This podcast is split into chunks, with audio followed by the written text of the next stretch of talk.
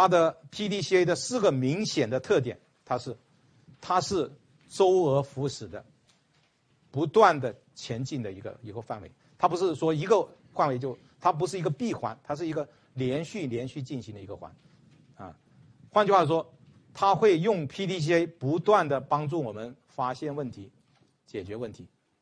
大家都知道，作为一个企业，有没有可能没有问题啊？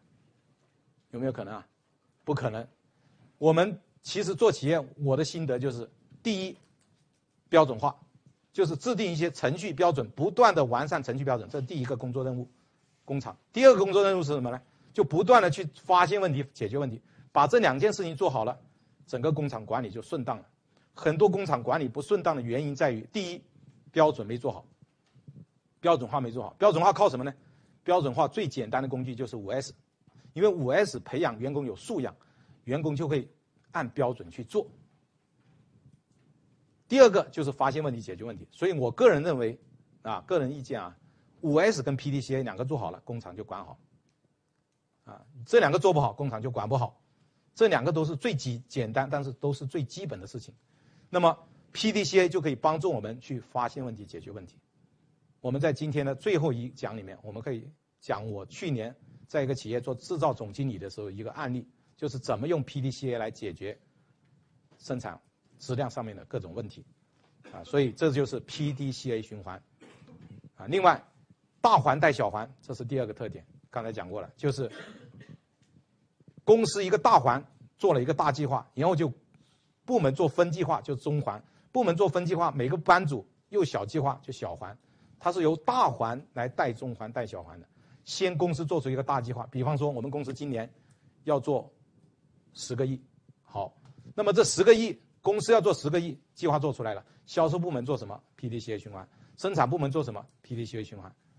各个部门做什么 PDCA 循环，然后各个部门又落实到每一个环节上面去，另外还可以落实到每一段时间段里面去。比方说，这个月要做什么，这一周要做什么，这一天要做什么，啊，都可以这么由大环变成中环变成小环，这么一个一个套出来。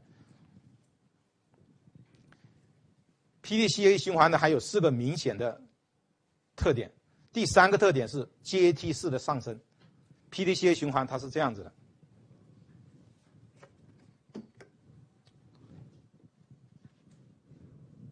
一个 PDCA 循环一滚，又上一上一个台阶，再一滚，再上一个台阶，所以通过一个一个的 PDCA 循环，我们就可以不断的进步。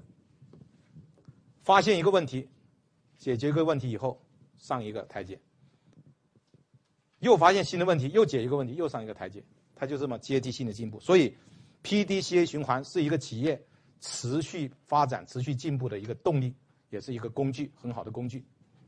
另外，PDCA 跟 CA 循环呢，它用到统计的工具，因为你有计划，计划就有数据，然后你实施的过程中，你检查，检查也有数据，有了这些数据，我们就可以做一些统计的工作，比方说不良率啊，比方说效率啊，比方说那个设备的周转率啊、利用率啊等等，我们就可以用 PDCA 循环跟这个统计。